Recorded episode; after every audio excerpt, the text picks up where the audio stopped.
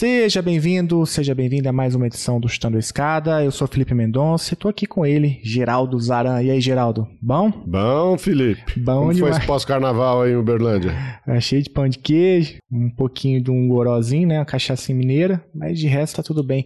Mas não pode falar isso no episódio que se chama Terrivelmente Cristã, né? Ué, mas Cristo não bebia vinho? Pois é, aí você deu um checkmate. Multipli... Multiplicou os pão de queijo, não foi isso? Não é isso o milagre da multiplicação dos pão de queijo? Na Bíblia contada na versão mineira, era exatamente isso que aconteceu. Bom, se você chegou aqui, tá perdido, a gente vai falar com a Débora Silva do Monte. Ela é nada mais, nada menos do que professora, pesquisadora lá da Universidade Federal é, da Grande Dourados. E não só ela, né, Geraldo? A gente também tem uma outra presença ilustre aí. Matheus de Carvalho Hernandes, também lá da Federal de Dourados. Figurinha carimbada, né? Que a gente chamava antigamente de figurinha carimbada aqui no, no Chutando a Escada. Grande amigo. Batemos um papo aí sobre a política externa, essa virada na política externa do último governo, sobre os principais atores, a formulação dessa política externa, um papo bem interessante. É isso aí, eles publicaram um texto recentemente chamado Terrivelmente Cristã, a política externa e direitos humanos do governo Bolsonaro. O texto, Geraldo, está disponível em português, inglês, espanhol, então se você tem aquele seu amigo que, que não lê português, que só lê inglês, manda o link para ele. Quer Eu fazer acho... esse favorzão para ele, dar um texto para ele ler sobre a da Damares e a política externa de direitos humanos do governo Bolsonaro, você pode mandar em espanhol.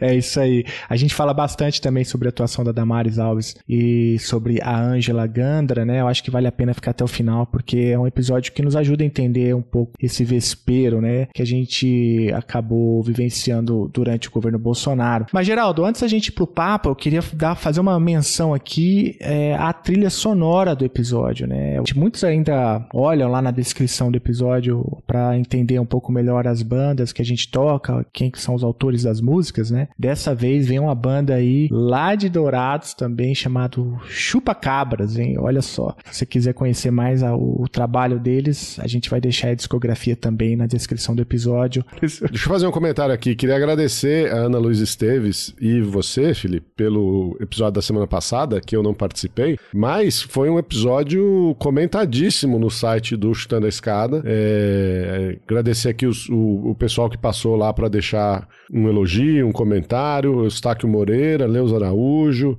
Dênio Magno da Cunha, Guilherme França. Comentários muito bacanas, viu? E gente que morou na Rússia, dando seu depoimento sobre a profundidade da análise da Ana Lívia. É, então, eu queria agradecer e dizer que eu acho que eu tô para me aposentar, né? Porque a hora que eu não venho, o episódio sai bom desse jeito, não, é melhor nem... não, não mexer em time que tá ganhando. Nem vem, nem vem. Começa... Ó, o, a história do Geraldo é o seguinte, ele estava num bloquinho do carnaval, não chegou a tempo da gravação, agora é, a conta veio alta, tá com a voz rouca aí, ó, tossindo, né, porque queimou largada no carnaval e agora ele vem com essa de aposentadoria. Nada disso, Geraldo. Vamos parar de falar besteira? Como que faz pra ajudar aí a apoiar o Chutando? Se você quer apoiar a continuidade desse projeto, você entra lá em chutandoescada.com.br barra apoio. Tem três programas de financiamento coletivo, você pode procurar pela gente diretamente também no PicPay, no Patreon ou no Catarse, e você pode sempre fazer aquele Pix maroto para apoio arroba chutandoescada.com.br. Se você fizer o Pix, avisa a gente por e-mail pra gente ler seu nome aqui, entrar em contato, agradecer, porque sabe como é, né? É, deixa também... Lei Geral de Proteção de Dados. É isso aí. Deixe também seus comentários aí sobre o episódio, avalie o Chutando no seu agregador favorito, e é graças ao apoio é, de vocês que a gente tem pessoas tão boas quanto o Felipe Reis e a Letícia França, que trabalham aqui com a gente nos bastidores. Geraldo, então vamos falar sobre política externa brasileira, terrivelmente cristã, com a Débora Monte e com o Matheus Hernandes. E eu vi Chupa Cabras. É isso aí, então com vocês, Chupa Cabras.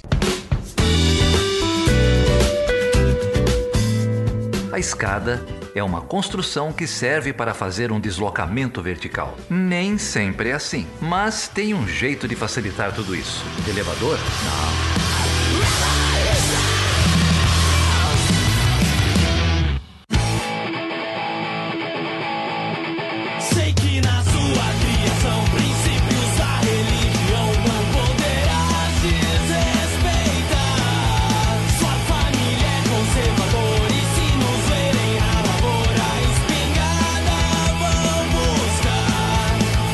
Então vem, garota sertaneja, vem com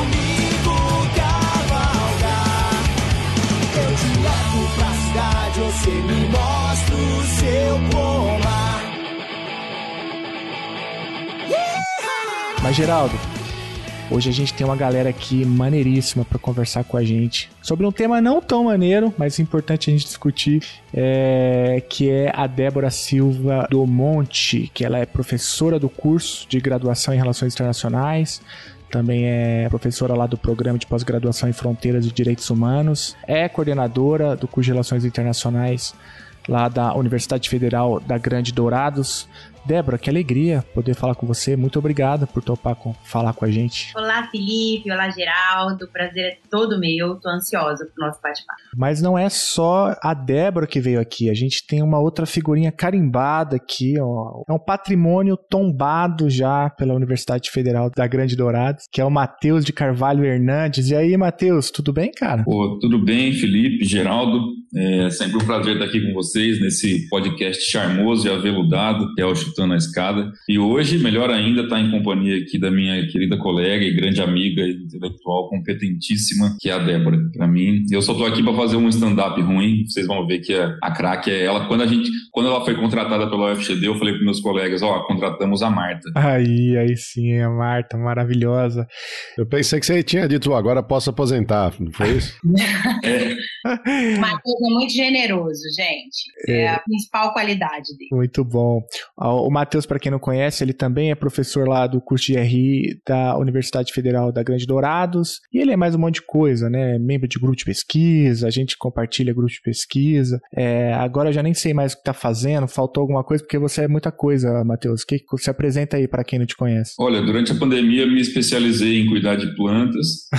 É, também desenvolvi congelamento de molho pesto. Muito bom. É, e tenho também uma habilidade boa para comprar folhas, tipo rúcula, alface, e mesmo morando sozinho, elas não estragarem, porque eu aprendi com a Rita Lobo a como conservá-las. Então é assim que eu venho me apresentando ultimamente. Além de ser Ó. um grande músico, né? Não é, Geraldo? Então, para quem não conhece o Matheus, roda aí o feed do podcast, vai ouvir o Matheus aqui. O Matheus já veio falar de ONU, já veio falar de direitos humanos, já veio falar de questão indígena, a gente vai falar de uma pancada de coisa aqui. E se não tiver bom, você entra aí num, num episódio de virada de ano e ouve o irmão do Matheus, é, que, que, par... que esse aí que é o coisa boa da família. É, mesmo. A parte boa da família também já teve aqui, grande Samuel. Mas olha só, gente, é, a Débora e Matheus publicaram um texto, né, recentemente, intitulado Terrivelmente Cristã, né, é, a política externa em direitos humanos do governo Bolsonaro. Mas para começar aqui a a conversa, né? É, tanto Débora quanto o Matheus são especialistas nessa face da política externa brasileira, que é a dos direitos humanos, ou já olharam com muita atenção a participação do Brasil, por exemplo, no Conselho de Direitos Humanos da ONU, né? Mas o governo Bolsonaro impôs uma inflexão radical, né, nessa trajetória é, até constitucional da política externa brasileira em direitos humanos. E aí, Débora, eu queria começar com você te perguntando como, como isso se deu, né? Se você poderia fazer talvez um voo panorâmico aí pra gente sobre o significado disso, né, e a importância desse tema para entender a política externa brasileira e a sociedade brasileira como um todo, né? Beleza, Felipe. Bem, essa agenda de pesquisa minha com o Matheus, ela começou antes de fazer o voo panorâmico, fazer como a gente chegou nessa, nessa ideia. Essa agenda de pesquisa começou quando o Matheus juntou as suas pesquisas e leituras em direitos humanos em geral e a a posição brasileira no Conselho de Direitos Humanos e a minha curiosidade em estudos de, de política externa brasileira, principalmente, né, naquela pegada de que política externa é política pública, política externa gera efeitos distributivos, política externa gera ganhadores e perdedores e mobiliza as pessoas de diferentes, de diferentes maneiras. E nos chamou muita atenção, quando o Bolsonaro foi eleito, né, algumas, algumas falas dele, dele, até assim na campanha eleitoral que o fez vitorioso, falando que ele tiraria o Brasil da ONU. Depois falou, não, eu tiraria o Brasil do Conselho de Direitos Humanos da ONU. E toda aquela campanha que ele fez por um ministro do Supremo, terrivelmente evangélico, e a ministra que toma posse e fala que o Estado é laico, mas é terrivelmente cristão. E nos chamou a atenção essa, essa posição, porque o Brasil, apesar, né, das suas mazelas sociais e apesar das múltiplas violações de direitos humanos que ainda existem aqui, perpetuadas pelo Estado brasileiro, o Brasil tinha no texto constitucional e tinha no ambiente internacional uma postura de, de protagonismo, de defesa, por exemplo, de direitos sexuais e reprodutivos das mulheres. Então, se a gente pega, né, e o Matheus é muito mais especialista nisso que eu, se a gente pega as posições do Brasil em votações do Conselho de Direitos Humanos, o Brasil tinha ali uma vanguarda em relação a direitos sexuais e reprodutivos, a minorias L G B T Q I A mais, e isso foi mudando e mudou de forma muito rápida durante o governo Bolsonaro. E isso nos, pelo menos essa faceta internacional, né? É lógico que a gente, a gente percebeu desmontes também na arena doméstica, mas na política externa isso foi muito...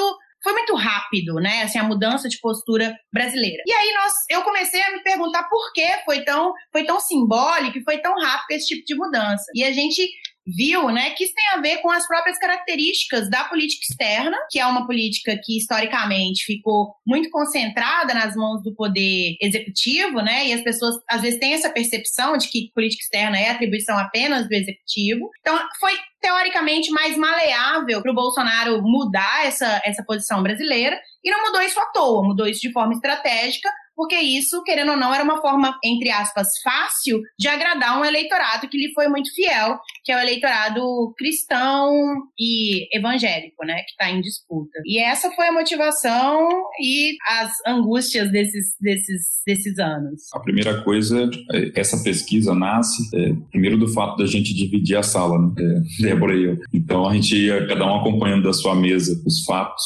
digamos assim, a partir do, de cada um do seu ângulo e dividindo a as angústias dos absurdos do governo Bolsonaro, até que começamos a, a dialogar de maneira mais sistemática, eu a partir dos estudos sobre direitos humanos, sobre ONU, e ela é, a partir de política externa, mais precisamente de análise de política externa, né, Débora? Não tanto de história da política externa, e vimos que, que dava samba, né? Que podia fazer esse, esse encontro, né? E eu acabei me beneficiando muito, porque a Débora tem uma profundidade analítica bem legal, e aí a gente foi organizando esse texto e começamos a perceber perceber que, de fato, na politi- no tema direitos humanos, é, talvez seja o lugar mais visível da inflexão na política externa brasileira. Então, é, foi bem interessante observar essas inflexões a partir também das, da identificação dos atores, dos interesses e, principalmente, acho que o grande aporte que a Débora trouxe é dos recursos específicos que cada um desses atores É, detém e as arenas nas quais eles atuam preferencialmente para veicular os seus interesses. Então, é,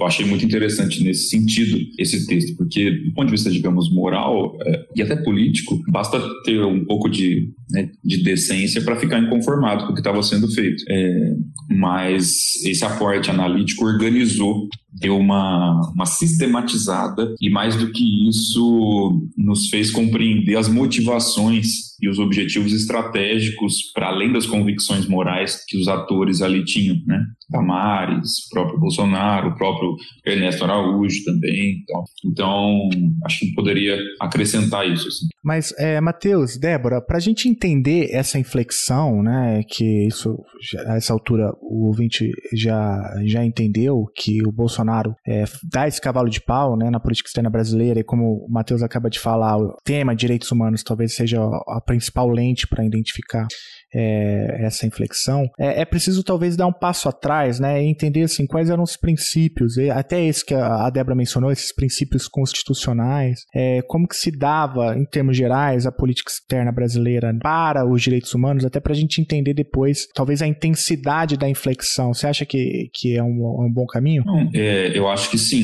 Acho que existem é, alguns elementos constitucionais que guiam a política externa brasileira, entre eles é, direitos humanos, e, obviamente, a depender da, do governo que tivemos, né, como gostam de dizer os analistas, das colorações, né, eu adoro essa metáfora para não dizer que são de partidos diferentes, e que tem projetos diferentes, mas independente das colorações, é, tinha variações, mas essas variações não se afastavam, digamos assim, desse ditame constitucional mais amplo. E a, a ruptura do Bolsonaro não é apenas uma ruptura com essa trajetória da política externa, mas é uma ruptura com o que preconiza a Constituição. O que, que isso significa de maneira, é, descendo um pouco o nível da, da análise? significa que a gente começou a não só é, desrespeitar normas internacionais de direitos humanos, que inevitavelmente um país como o Brasil domesticamente já o fazia, né, um país que viola muito, mas nós começamos a atuar dentro desses fóruns é, de modo, um, a desconstruí-los, dois, de formular normas e contranormas que reinterpretavam os entendimentos multilaterais consagrados é, no sentido de restringir o alcance dos direitos. Depois a gente pode falar do Consenso de Genebra e tudo mais. E também em alguns temas mais específicos que ficam no entrecruzamento com a questão de gênero, tanto do direito sexual e reprodutivo da mulher, mas também de orientação sexual, identidade de gênero, nós demos uma guinada, assim, muito grande, né? Se afastando completamente do entendimento constitucional, mas da trajetória é, de política externa. Então, é, o que foi colocado em prática não foi simplesmente um projeto conservador, né? Foi um projeto retrógrado no sentido de tentar é, atualizar de maneira retrógrada a nossa política externa para o pré-Constituição, tá? Para o pré-oitenta e oito. É, então, acho que essa é, a, é uma ruptura muito significativa. E tem uma outra ruptura temática que se, que se deu na política externa brasileira do governo Bolsonaro, que, que também tem a ver com direitos humanos, mas não só. Geraldo pode falar melhor do que eu sobre isso, com certeza, que são as votações da questão Israel-Palestina, inclusive. É, foi uma guinada muito significativa. O Brasil tem uma posição histórica e muito relevante nessa, nesse conflito, né? É, de, de sempre focalizar que sejam respeitados aquilo que a ONU está preconizando dos dois estados, é, e, e, de repente, nós passamos a votar de maneira muito alinhada, inclusive tem o fator Estados Unidos aí, que a gente nem colocou ainda na, no tabuleiro, né? Governo Trump, Bolton, mas nós passamos a votar em vários fóruns, inclusive dentro do, do Conselho de Direitos Humanos,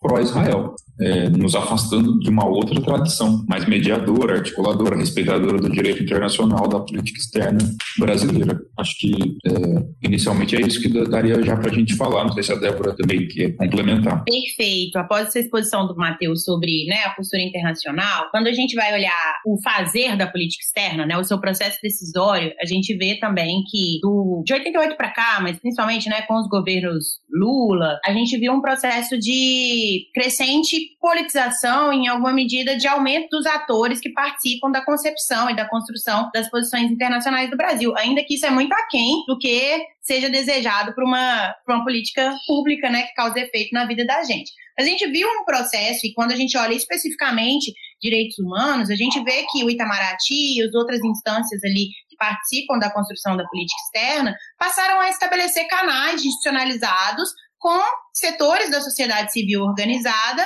que tenham, ou que tiveram, então, posições alinhadas com o que o mundo pensa, né, de direitos humanos, com o que a ONU pensa, com aquela posição um pouco mais progressista do Brasil até então. Então, a gente vê, por exemplo, o Comitê Brasileiro de Política Externa e Direitos Humanos, que é criado e que tem ali muitas representações de setores da sociedade civil, mas também de órgãos ministeriais, de Ministério Público, de Defensoria Pública, e que passam a influenciar na construção da posição em política externa, de, da política externa brasileira em, político, em direitos humanos. E o que a gente vê no governo Bolsonaro é um completo esvaziamento dessas instituições de contato com a sociedade civil na produção de uma política externa em direitos humanos mais plural. E ao mesmo tempo que ele fecha esses canais, ele abre outros canais, talvez não tão institucionalizados, mais, canais mais informais, de contato com outros setores da sociedade civil brasileira, com pensamentos mais retrógrados, mais conservadores e com um viés até mais religioso do que seria ali a postura do Brasil em temas de direitos humanos, sobretudo na questão de gênero, direitos é, sexuais e reprodutivos e de orientação sexual. Então, a gente vê uma reorganização desse tabuleiro no nível, no nível doméstico, né? As O N Gs que antes tinham um mínimo de espaço nos outros governos, no governo Lula, no governo Dilma, no governo F H C, para bater na porta e reivindicar e colocar sua, sua pauta, hoje passaram a não ter esse espaço e passaram a ter que ir diretamente no internacional para fazer, né, no que os teóricos de direitos humanos gostam de falar, do efeito bumerangue, de ir tentar alianças internacionais, redes para pressionar o Brasil de fora, de dentro, de fora para dentro. já que os canais aqui dentro estavam fechados. E, ao mesmo tempo, e aí uma presença muito grande da Damares Alves, da ex-ministra, uma conexão com outros setores, né? E aí no artigo o Matheus se tornou expert na ANAJURE, né? Que é uma associação nacional de juristas evangélicos do Brasil, né? Que tiveram, que passaram a ter um contato e servir de subsídio, servir de material, fornecer material para essas posturas que o Brasil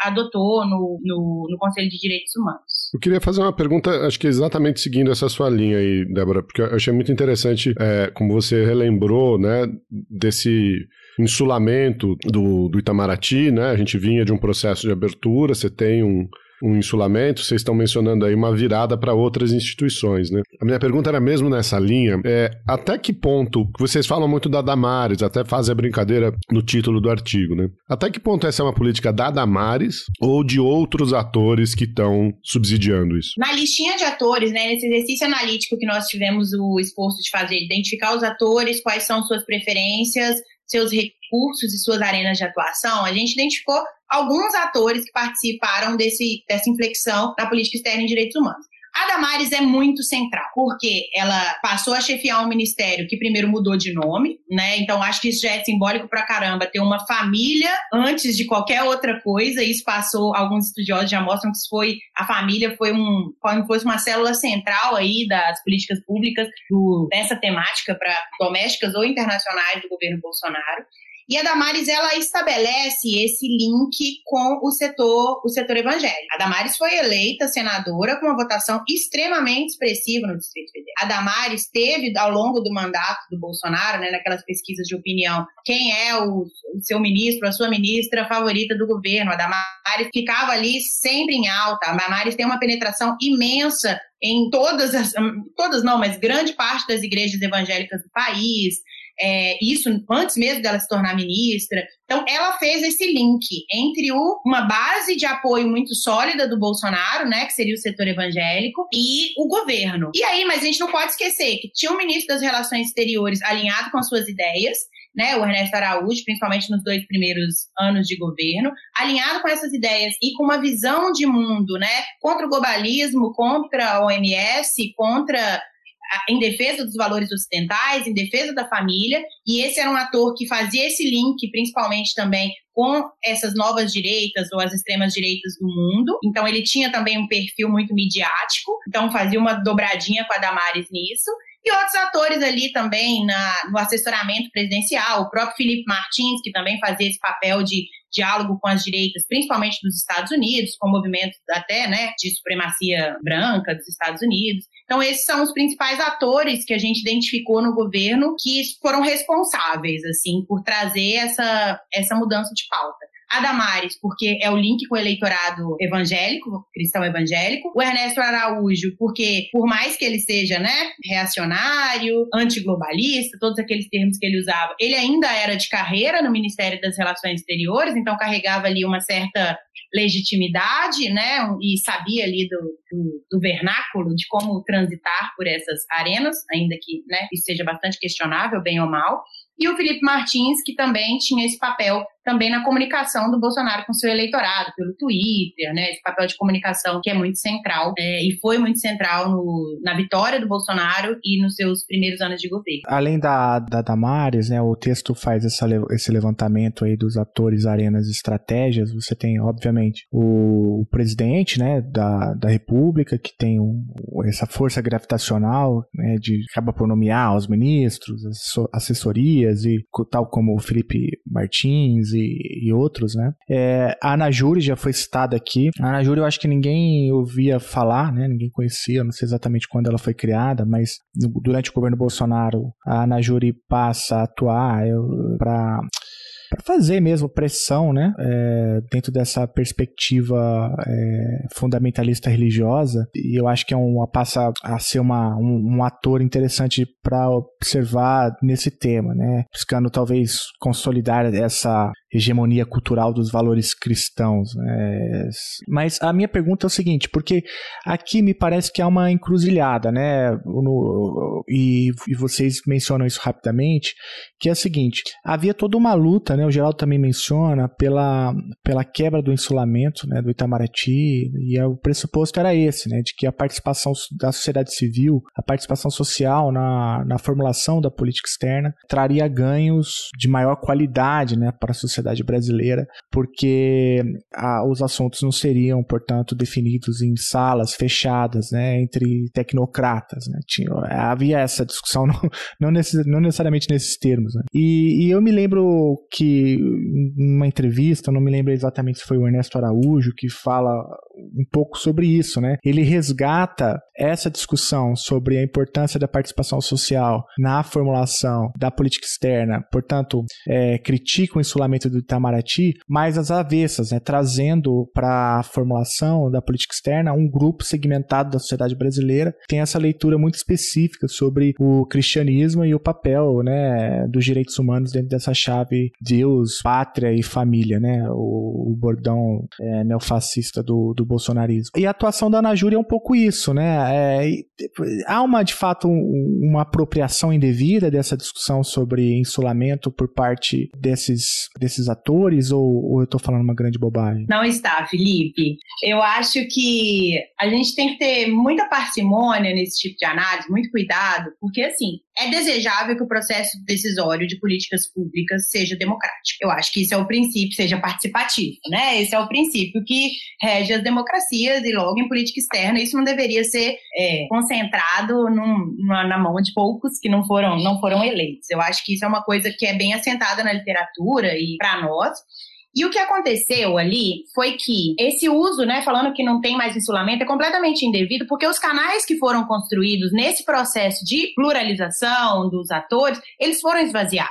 Então, esses contatos com a ANAJURE não foram pelos canais institucionalizados, foram por outros contatos. Por exemplo, a Damares Alves foi fundadora da ANAJURE, né? Então, assim, tem uma, uma questão ali, uma vinculação pessoal, né, de projeto, de trajetória pessoal. E o que a gente viu nesse contexto é que, nos outros, né, nesse período que o Matheus falou, de maior, de maior progressismo na visão de direitos humanos nos antigos governos, a gente tinha ali, no mesmo fórum brasileiro, no mesmo Comitê Brasileiro de Política Externa e Direitos Humanos, a gente tinha diferentes visões, todas assentadas pela defesa e pelos princípios constitucionais, mas diferentes visões, a gente tinha diferentes atores ali que poderiam colocar a sua voz. O que a gente viu foi que esses atores foram tirados de jogo e substituídos por um ator, né? Que é a ANAJURE ou outros atores ali, o Matheus sabe todos os nomes desses outros, essas outras agremiações religiosas que passaram a ocupar esse espaço. Então, o que a gente viu foi, de fato, uma perda de participação social. De fato, o que o bolsonarismo conseguiu fazer foi vincular a política externa a uma pra- plataforma eleitoral, e isso é novo. Ele conseguiu vincular a política externa a uma pra- plataforma eleitoral, que as pessoas começaram a gostar ou não da política externa e votar ou não em Bolsonaro a partir das, da, das, suas, das posições internacionais de seu governo. Então, é uma, uma apropriação errada desse, desse argumento, né? Porque o que a gente viu foi, um, uma, foi cercear o acesso às organizações e privilegiar apenas uma, uma, uma, um tipo de visão, uma organização. Então, se a gente tinha antes um debate interno dentro do governo sobre qual seria a política, sobre quais seriam as estratégias, sobre quais seriam as, as posturas dessa temática, a gente passou a ter uma voz, mesmo que com outros atores, mesmo com atores da sociedade civil, mas uma voz alinhada. Então, a gente ouve ali, por mais que se politizou, não se pluralizou esse, esse debate, né? É, eu acho que tem uma, uma questão bem interessante, que é os estudiosos, né, a literatura sobre extrema-direita, no Brasil, mas também fora do Brasil, vem mostrando que, via de regra, a extrema-direita, e isso acaba se manifestando na política externa também, tem um entendimento míope de democracia. Então, democracia como regime das maiorias. Isso a gente viu da boca do Bolsonaro explicitamente, mais de uma vez, é, exatamente, e de povo. E aí, é, isso entra em choque direto com direitos humanos, seja na sua faceta doméstica, seja na sua faceta é, internacional, porque é, é, é esse tempero entre democracia e direitos humanos que faz com que o entendimento de democracia não seja o regime das maiorias, mas sim o regime em que as minorias podem se expressar diante das maiorias. É, então, muitas vezes, nesse, nesses discursos internos, para esse eleitorado, seja via ANAJURE, via Damares, via até outros atores que depois a gente pode mencionar, essas posições retrógradas do Brasil eram justificadas para esse eleitorado como posições que estavam atendendo à, à visão da maioria do povo brasileiro. É, então, tem uma complex, tem uma construção é, embutida nessa, nessa atuação, né? Além disso, é, acho que esse era o principal, para dar uma pitada na, na pergunta sobre insulamento, que vem na fala do Geraldo, mas apareceu na fala do Felipe também, eu já tive um outro momento de pesquisa com alguns orientandos, tal, até cheguei a publicar sobre isso, tem outras coisas para sair, sobre, por exemplo, a atuação do Brasil na década de dois mil, tal, principalmente, na temática L G B T, no plano internacional, em que o Brasil, externamente, tinha posições muito mais progressistas do que internamente, justamente é, pelas, pelas próprias características da política externa, em que esses atores mais conservadores, retóricos, não estavam alcançando, porque é, as organizações progressista de direitos humanos, que são a maioria no Brasil, já tem uma institucionalidade construída, já tem uma, uma expertise de como atuar nesses fóruns, nesses espaços. E a grande novidade do governo Bolsonaro é que essas instituições de caráter mais retrógrado, retrógrado perdão, que a gente está falando da ANAJURE, mas a gente pode citar o Instituto Brasileiro de Direito e Religião, o I B D R, é, são instituições que, ao ter essa oportunidade de, por vias informais, participar da política externa, pegaram gosto e estão aprendendo agora a participar das vias do ponto de vista formal. Então, a ANAJURE, por exemplo, já tem acesso, já tem status na O E A. Só não conseguiu na ONU porque a China e Cuba seguraram o rojão e, e disseram que não era para conceder o status do ECOSOC para a ANAJURE, mas isso está em, em, em disputa. O Instituto Brasileiro de Direito e Religião, eu, já, eu, eu virei um maníaco pela Damares, pela Ângela Gandra, e por tudo, depois eu posso falar sobre a Ângela Gandra também, e, e por essas, essas organizações, o que elas fazem, eu fico mandando para a Débora quase diariamente há anos, e é impressionante como, por exemplo, o Instituto Brasileiro de Direito e Religião, que é super conservador, está querendo participar de discussões da Agenda vinte trinta, dos Objetivos de Desenvolvimento Sustentável, de par... ou seja, o governo Bolsonaro, a gente pode até ter revertido, revertido até de maneira até célere essa política externa, agora com Lula, Silvio, Lula, Silvio de Almeida, Silvio Almeida. No entanto, é, esse espaço que se abriu às organizações conservadoras vai ser mais difícil de reverter, porque na medida em que elas a, a, estão adquirindo a expertise de atuação, inclusive com organizações norte-americanas, é, em várias organizações norte-americanas super conservadoras que têm status na ONU, participam, é, e isso me parece que veio para ficar e está um pouco fora do radar. Lógico que a gente está... Pô, eu vi o discurso do Silvio Almeida ontem e estou altamente contemplado, né? Foi emocionante, claro, que bom, né, que revertemos essa posição, mas me parece que a disputa na sociedade civil, ela veio, ela veio para ficar.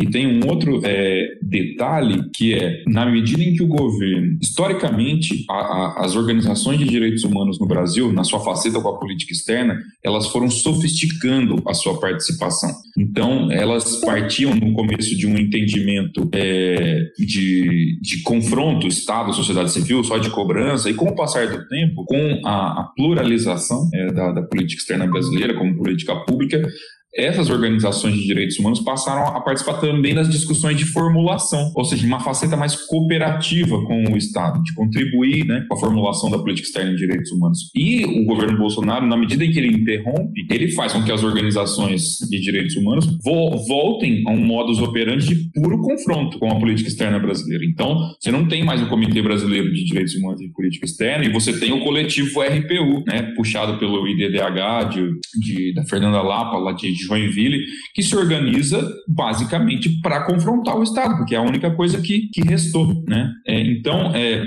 me, a, a, as...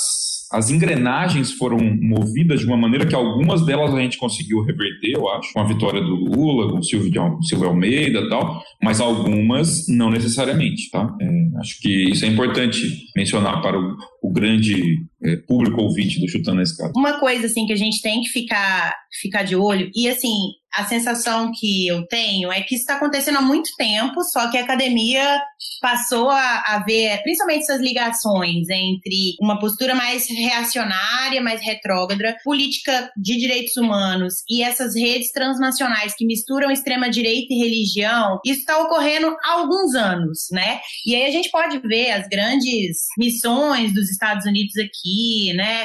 É, que incentivam um tipo de igreja, um movimento mais neopentecostal, e que isso vem junto, né, uma ideologia própria, vem junto uma preferência política, vem junto uma ideia de cristianismo como superior às outras religiões, né? E isso está acontecendo há um tempo. E agora a gente viu isso de forma mais explícita por causa da participação desses grupos no governo, que até então estavam, né, de maneira mais diluída aí entre, entre a sociedade. Então, a gente tem ali, quando uma, uma, uma estratégia que eu quero fazer agora, dando continuidade a essa, essa agenda de pesquisa, é ver justamente essas alianças transnacionais, internacionais, desses grupos domésticos do Brasil com esses grupos conservadores ou reacionários dos Estados Unidos e de outros países, né, da Hungria, da Polônia, e de como isso está acontecendo há um tempo.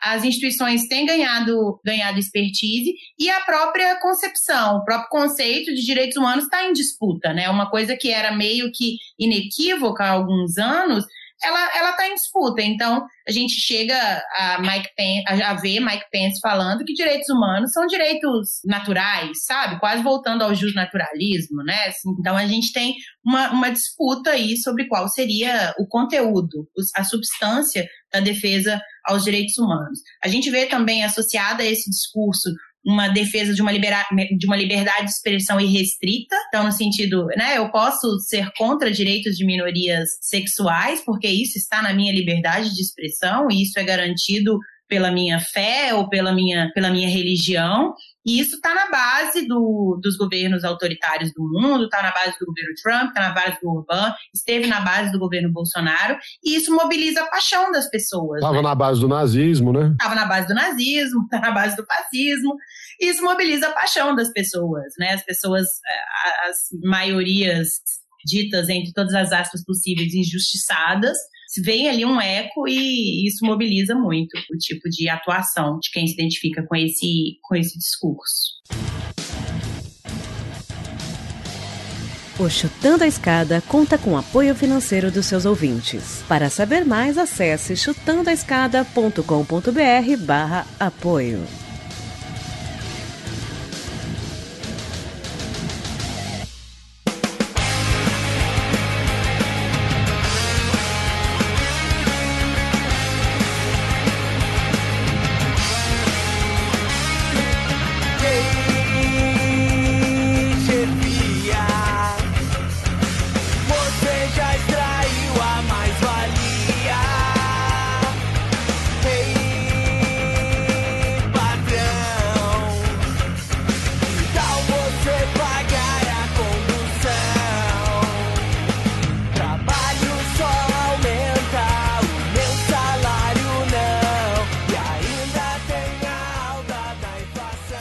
Essa sua fala aí sobre essa teocracia bolsonarista, né, o que ela significa, mas a gente citou aqui muitas vezes o nome é, da Damares Alves. Eu acho que a gente sempre passa por ela, né, muito rapidamente, e a gente não para para para falar um pouco mais, é, um pouco mais com um pouco mais de profundidade, né, sobre o que ela, o que ela significa, né, para além de, de, de ser a referência aí do, do Terrivelmente Cristão, ou seja, o título, né, do, do texto.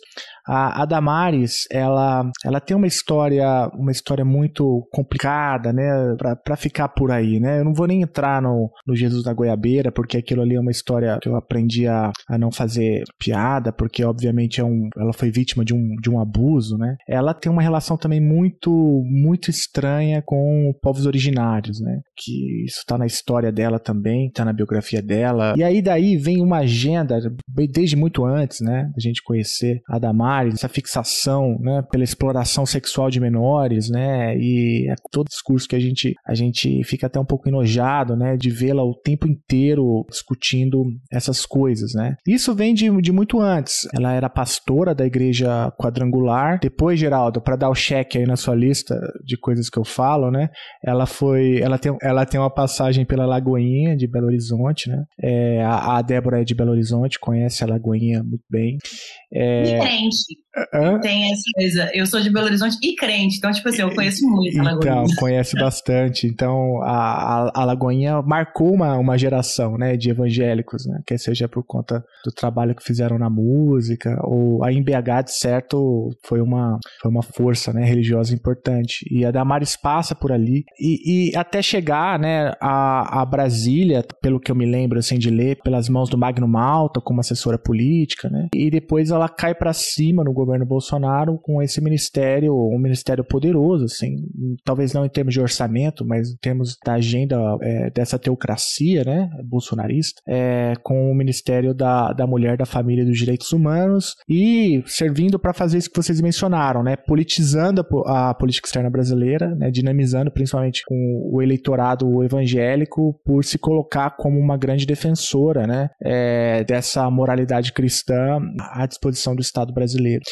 Além da, da Damares, e a, e a Damares não é apenas um nome, né, no artigo que vocês publicaram, ela aparece, o Ministério aparece como um ator importante, que inclusive tem por estratégia o controle da agenda em grande medida. Ela foi bem sucedida, só não foi totalmente bem sucedida porque o coletivo R P U, como o Matheus já colocou aqui na discussão, passa a atuar é, de fora para dentro para expressar a divergência que os especialistas em direitos humanos passam a ter do governo Bolsonaro. Mas passou aí também rapidinho na fala é, do, do Matheus o papel da Ângela Gandra, né? Trabalhou no Ministério da Mulher, é, da Família e Direitos Humanos com a Damares, se eu não me engano ela foi secretária, alguma coisa lá dentro, né? É uma jurista que tem uma passagem por uma outra instituição que é, que é importante, para além da, da, da Lagoinha, né? Que é a, a Mackenzie, que é a Universidade Presbiteriana Mackenzie. Bolsonaro foi até lá várias vezes, né? Havia um, um,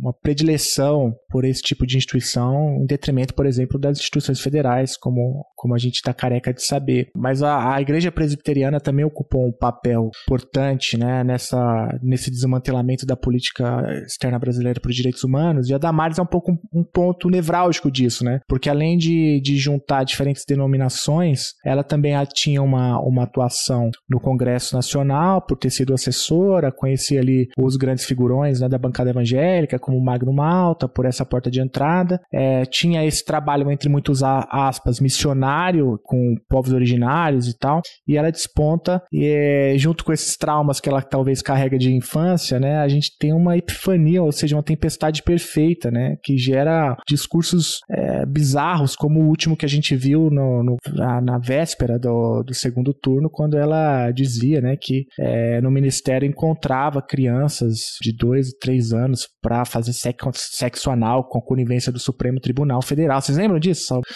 Que depois ela foi instigada a mostrar o, o número seis, né, o ofício, né, da, e, e não tinha não tinha documento algum, ela, ela inventou a história. Enfim, eu resgatei essas duas figuras, né, porque eu queria ouvir de vocês a importância tanto da Damares quanto da Ângela Gandra nessa discussão toda, pra gente também deixar registrado isso aqui no episódio. Assim, eu tô num lugar nessa pesquisa de muito...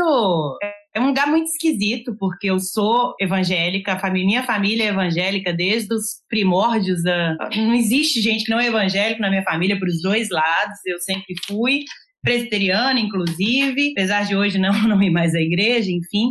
Então, assim, é muito louco, porque eu vi meio que essa coisa nascendo há uns dez anos atrás, e... Não tinha, não, ninguém tinha noção na época do que ia virar. Eu não sei se eu já ouvia Damares falar em igreja, acho que não, porque eu não ia na Lagoinha e tal. A gente sabia da, da presença desse discurso, sabe? Um discurso assim, a igreja tem que ser a consciência do Estado, a igreja tem que moldar. Isso estava ali, isso ganhou corpo e ganhou, né, personificação em políticas públicas no governo, no governo Bolsonaro. Então, é muito estranho, assim, essa relação, porque eu, eu já vi isso tudo passar, assim, pela, pela minha, minha vida em algum momento. E a Damares, como o Felipe muito bem falou, ela tem ali algumas características que são muito, são muito, entre aspas, vendáveis, né? É muito fácil de vender e se gostar da Damares, assim, para uma mulher, por exemplo, de periferia, que é a maioria, por exemplo, dos, dos evangélicos do Brasil. A Damares é uma mãe solteira, né? A adoção da filha dela é altamente questionável, mas é uma mãe solteira que sofreu abuso dentro da igreja, mesmo tendo pai pastor, que conseguiu ascender, né, socialmente, que tem ali uma preocupação com, com crianças e com violência sexual contra crianças. Quem não tem, tipo assim, é uma pauta que é muito fácil de, de agarrar e é uma pauta que também a religião às vezes associa de forma errônea com a questão da, da, da, da orientação sexual. Então, assim, ela conseguiu mobilizar isso muito bem. E se eu te falasse, se você me falasse há dez anos atrás que a Igreja Presbiteriana estaria junto com a Damares Alves, que se auto-intitula pastora, ou que é pastora, numa igreja que não reconhece o ministério, eu falaria assim, impossível. Tipo, a Igreja Presbiteriana não, não entra nessa, nesse rolê. E entrou pra caramba, né? Entrou, como você disse, com o André Mendonça, com o ex-ministro da Educação. Então, ela entrou quase que como a parte erudita ali do governo, que dá ali um fundamento, uma... uma legitimidade jurídica, e o Bolsonaro conseguiu fazer isso muito bem ao navegar pelos evangélicos, capitaneado pela Damares. Ele nunca se identificou, né? Ele é católico e foi batizado, e é, ele é cristão, ele não está vinculado a uma denominação específica, então ele agrada neopentecostais e presbiterianos, que são históricos. Ele conseguiu navegar muito bem nesse mar dito protestantismo ou o mundo evangélico brasileiro. E eu acho que a Damares tem esse papel, né, de, de conseguir unificar por ser mulher, por ter sido, por ser, em alguma medida, bacharel em direito, né, ter ali uma erudição e ter sido violentada e ter uma atuação protagonística em Brasília. Ela conseguiu ali capitanear essas forças que durante muito tempo no Brasil foram forças dentro do mundo evangélico, mas dissonantes, né, que acreditam em coisas e têm práticas religiosas diferentes. É, não, eu acho que essa exposição da Débora é muito elucidativa. Inclusive, quando a gente comecei a me debruçar É, sobre a atuação da Damares, a Débora já me fez esse alerta a partir do, do background dela. Ela falou, olha, é, tá há muito tempo isso está sendo dito nos espaços, não é uma coisa de agora, que agora ganhou é, ganhou corpo, né, ganhou é, corpo e ganhou capital eleitoral, né? Mais do que corpo. É, mas para além disso que a Débora disse, que acho que já ilumina muita coisa, tem a importância da Damares, é, que foi pouco dito, eu acho, que é o seguinte: enquanto nós temos o Ernesto Araújo na, no Ministério das Relações Exteriores, meio que os dois faziam uma tabelinha, era o tempo todo, eles dividindo os espaços quando tinha a ver com isso, né? O próprio Consenso de Genebra, que é basicamente uma articulação ultraconservadora para tentar dar um entendimento retrógrado ao direito internacional de direitos humanos, vamos dizer assim, especialmente com foco no combate ao aborto. É... Então, havia essa articulação muito constante dos dois. Quando fica insustentável a posição do Ernesto e ele cai, e aí você tem o Carlos França, que vem com uma, um verniz muito mais sofisticado e, inclusive, eu acho que deliberadamente para sair de cena, para tirar um pouco o Itamaraty dessa, dessa pauta, apesar de ter aceitado o cargo. A nossa pesquisa ainda não se debruçou de maneira sistemática sobre o período do Ernesto, do, perdão, do Carlos França, que é algo que eu acho que a gente ainda tem que fazer. Mas, de antemão, eu já, já percebi, é, e acho que pretendo argumentar isso nos próximos textos, que na medida em que o, o Ernesto cai, todo esse espaço, digamos, de, de atuação retrógrada do internacional é capitaneado pela Damares. Seja porque ela aproveita esse espaço, seja porque o Carlos França não quer ser associado a isso, apesar do comportamento, assim, da, da polícia não ter mudado muito. Mas então ela tem uma importância muito grande, porque quando, vamos supor, assim, caiu, se o Carlos França não queria assumir, ela assume essa pauta, ela abraça de corpo e alma e, e começa a a protagonizar esses espaços. Não tem uma disputa mais desse protagonismo, não sei dizer se havia uma disputa, mas não há mais essa divisão desse protagonismo. Então, isso é muito importante.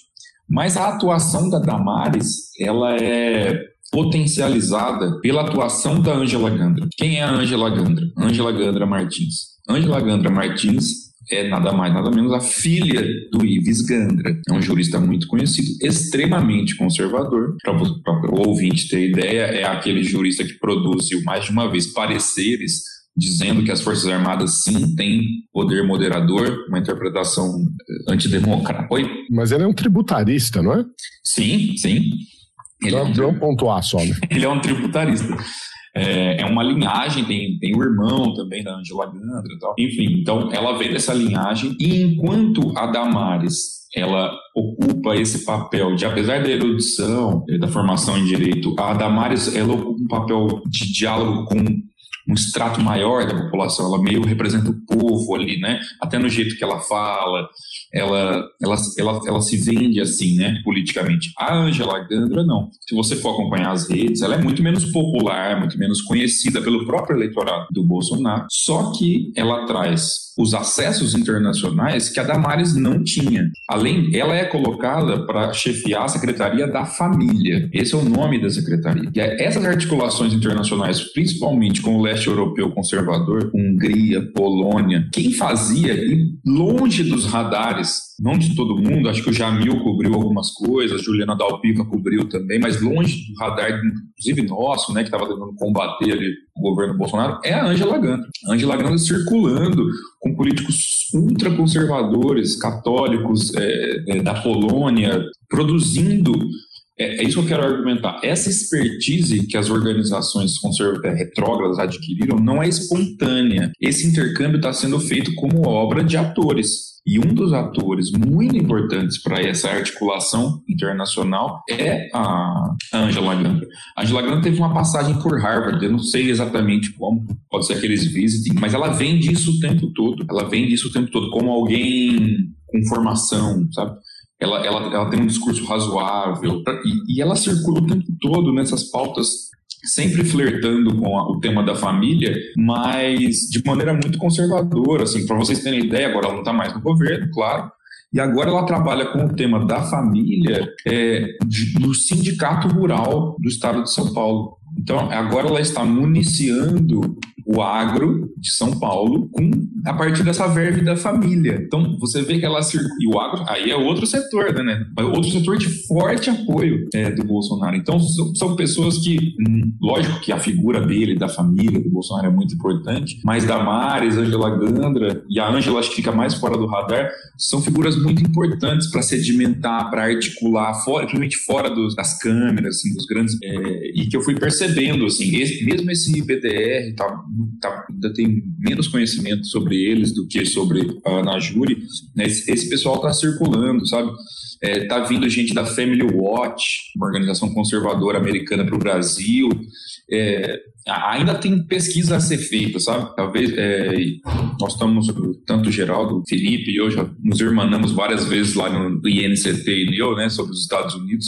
Mas eu acho que se fizer uma pesquisa follow the money, seguir o dinheiro, porque essas políticas têm dinheiro envolvido, são viagens, são, a gente vai achar vínculos muito evidentes com essas organizações, principalmente é, dos Estados Unidos. E essas articulações são mantidas por atores como esse, ou atrizes, no caso, como a Ângela Gandra. Só para complementar, a Ângela é católica, né? Então eu acho que faz essa dobradinha, assim, a, é, a Damares evangélica, a Ângela Gandra católica e somos todos cristãos. Que eu acho que é o que o Bolsonaro tenta fazer, essa amálgama que ele tenta trazer do discurso religioso dele.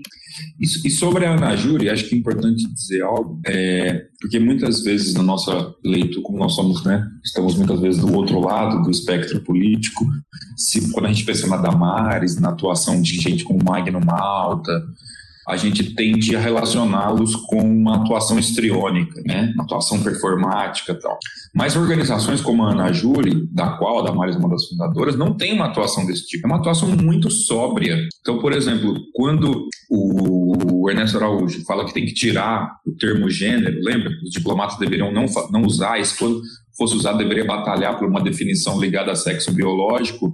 A ANAJURE produz um documento grande, jurídico, fundamentando essa posição e, e apoiando e dando os fundamentos de por que essa posição é legítima, é correta. Então, é, a disputa está ocorrendo de variadas maneiras, sabe? Não é apenas nesse terreno, digamos, mais da performance, apenas nos palanques, é, há um ideário, né, por trás. Por isso que é, é interessante estudar não apenas os personagens, mas as organizações. Porque organiz... isso tem uma coisa que eu aprendi como cientista político, é criou a instituição tem consequência. Instituições deixam marcas. Então, é, uma organização como a ANAJURE vai estar deixando já as suas marcas. Se o ouvinte, ou depois a gente pode até deixar aqui no, acho que no, na descrição do podcast, é, tem um documento, você dá um Google aí, você vai achar o documento da ANAJURE fundamentando a posição é, do Ernesto de combater gênero na, na política externa. De fato, as instituições deixam rastros, né? Eu acho que a ANAJURE é um exemplo bem, bem acabado disso, a gente vai ter que estudar isso mais a fundo. Eu acho que o trabalho que vocês realizaram, além de tudo, criam, como você mencionou, né, uma estratégia de sistematização desse tipo de, de atuação, né, é, segmentando ali interesses, preferências, atores, estratégias. Eu acho que vale a pena o, o leitor que, que quer trabalhar com esse tema conhecer, não só, né, o, os achados, mas como se organizou metodologicamente, né, a atuação internacional é, desses atores. Eu sei que o Chutando a Escada ele é muito ouvido por alunos e pós-graduados de relações internacionais. E, felizmente, é uma, dentro dos, de R I, né, de relações internacionais, tem uma nova geração que é muito interessada em estudar direitos humanos e questões de gênero, questões da interseccionalidade, eu diria, racial também. E a gente sempre tende, e eu entendo perfeitamente, a estudar, a querer estudar aqueles atores e agentes com os quais nós concordamos, que lutam pelas coisas que a gente acredita. Então, isso aí está sendo estudado desde, como disse a Débora, do efeito bumerangue, desde antes até, né, de como os, é, os agentes, né, do, do Cone Sul lutaram contra a ditadura e como se articularam é, para tentar derrubar as ditaduras latino-americanas, as formas de pressão. No entanto, é, tendo em vista tudo que aconteceu no mundo, É, no, no, nos últimos tempos, é urgente que nós também estudemos aqueles que lutam contra direitos humanos e democracia. É muito urgente que nós entendamos é, as estratégias, os recursos, os interesses. Eu sei, não é fácil, não estou dizendo que todo mundo tem que fazer isso. Às vezes é difícil mesmo, dependendo dos seus marcadores de diferença social. Eu sei que é difícil, mas aqueles que tiverem estômago e que desenvolvam uma, uma curiosidade um pouco mórbida, que foi o, o meu caso, é, se debrucem, porque a gente precisa urgentemente entender como eles atuam, senão nós não vamos conseguir, inclusive, produzir estratégias de mobilização social e políticas públicas é, de combate. É, então, assim, se eu tivesse que deixar um recado, um convite, especialmente para quem está na graduação, na pós-graduação, aí, que nós precisamos estudar esses, esses atores. Tá? É, que vão incluir desde aqueles que são contra, vão dizer que não existem mudanças climáticas, ao pessoal que se articula para a diminuição de direitos de mulheres, enfim, acho que organizações racistas, supremacismo branco, eu acho que é, é urgente que nós nos debrucemos também sobre o outro lado da, é, da, da disputa, digamos assim, porque o ponto mais grave é que eles estão disputando a noção de direitos humanos. Isso tem a ver com o próprio governo Trump, É, que é uma tentativa de um que, tem, que se chama backlash na literatura, mas vamos traduzir como retrocesso, que é essa tentativa de mudar o significado da noção, construir contra-normas, de maneira a, a dizer que direitos humanos não significa isso que a gente está dizendo, que não tem que se expandir mais o alcance dos direitos, sim que diminuir. Nós temos que ficar, como disse a Débora, lá no jusnaturalismo, é, propriedade, liberdade individual. Então, isso é muito perigoso. É, a gente já tem poucos recursos, né?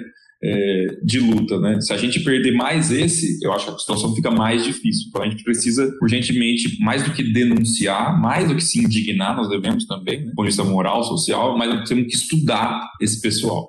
Esse é o meu recado.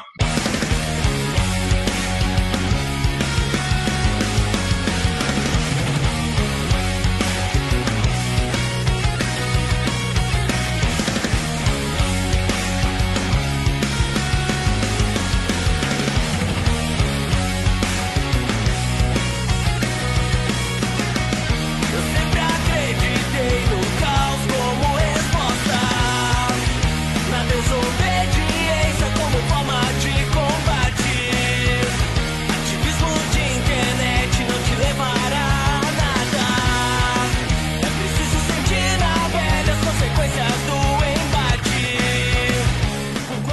Olha, gente, é, eu queria agradecer o, o tempo de vocês, a disposição de, de, de virem aqui conversar com a gente. É, Débora, muito legal te conhecer também, te ouvir falar. É, parabéns pelo seu trabalho. É, fica, fica aqui no ar o convite para você voltar sempre que quiser. É, os alunos aí da Universidade Federal da Grande Dourados estão contempladíssimos, né, com uma baita professora e pesquisadora e também, certamente, uma baita coordenadora de curso. Obrigado, viu? Imagina, Felipe, foi um prazer. Contem comigo. Eu que já era ouvinte, agora vou ter o prazer, ou não, de me ouvir. Matheus, você, a gente, eu não vou te falar, eu não vou falar quanto tempo a gente se conhece, porque já tá começando a ficar chato, né? É, é, é essa, isso aí. Mas você sabe, né? O carinho que eu tenho por você e pela tua pesquisa. Obrigado, viu? Por voltar aqui e volte mais vezes. Imagina, Felipe. Pra mim é um prazer. Eu acho que o trabalho que vocês fazem é, no Chutando a Escada é incrível. É, vocês contribuem com a institucionalização e a popularização do campo de R I de uma maneira muito criativa, leve é, e acessível. E pra mim é um, um prazer imenso, assim, estar aqui com vocês. É, eu tenho uma admiração muito grande por vocês, intelectual e tal, e é, é muito, muito prazeroso estar é, tá aqui. Essa é a grande, a grande verdade. Só de fazer um merchan, Felipe, que esse artigo, esse artigo nosso que saiu pela S U R, é, graças à política editorial da revista, ele sai em três idiomas. Então, tem inglês, espanhol é, e português. Então dá para rodar o mundão aí. E além disso, a gente ainda não tem a data exata. Débora e eu vamos participar de um lançamento desse número em São Paulo, em que a gente vai expor um pouco dessa, dessa agenda. Esse é um evento que vai ser promovido pela Conectas, possivelmente em abril. É, e lá e estaremos nós lá presentes, falamos nossas, nossas minhoquinhas. Muito bom, quando tiver data a gente divulga aqui, obrigado mais uma vez. E saiu o número novo da Monções também, saiu hoje. Ah é, Monções sempre. Aí, Monções, Débora, é... eu, Débora também tá, tá nessa luta.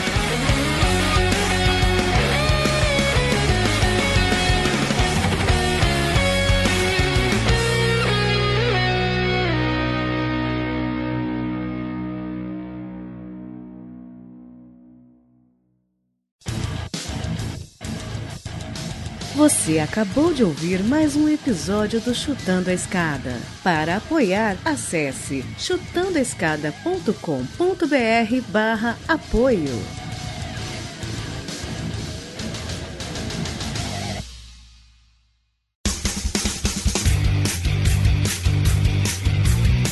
Cortes, edição de podcast.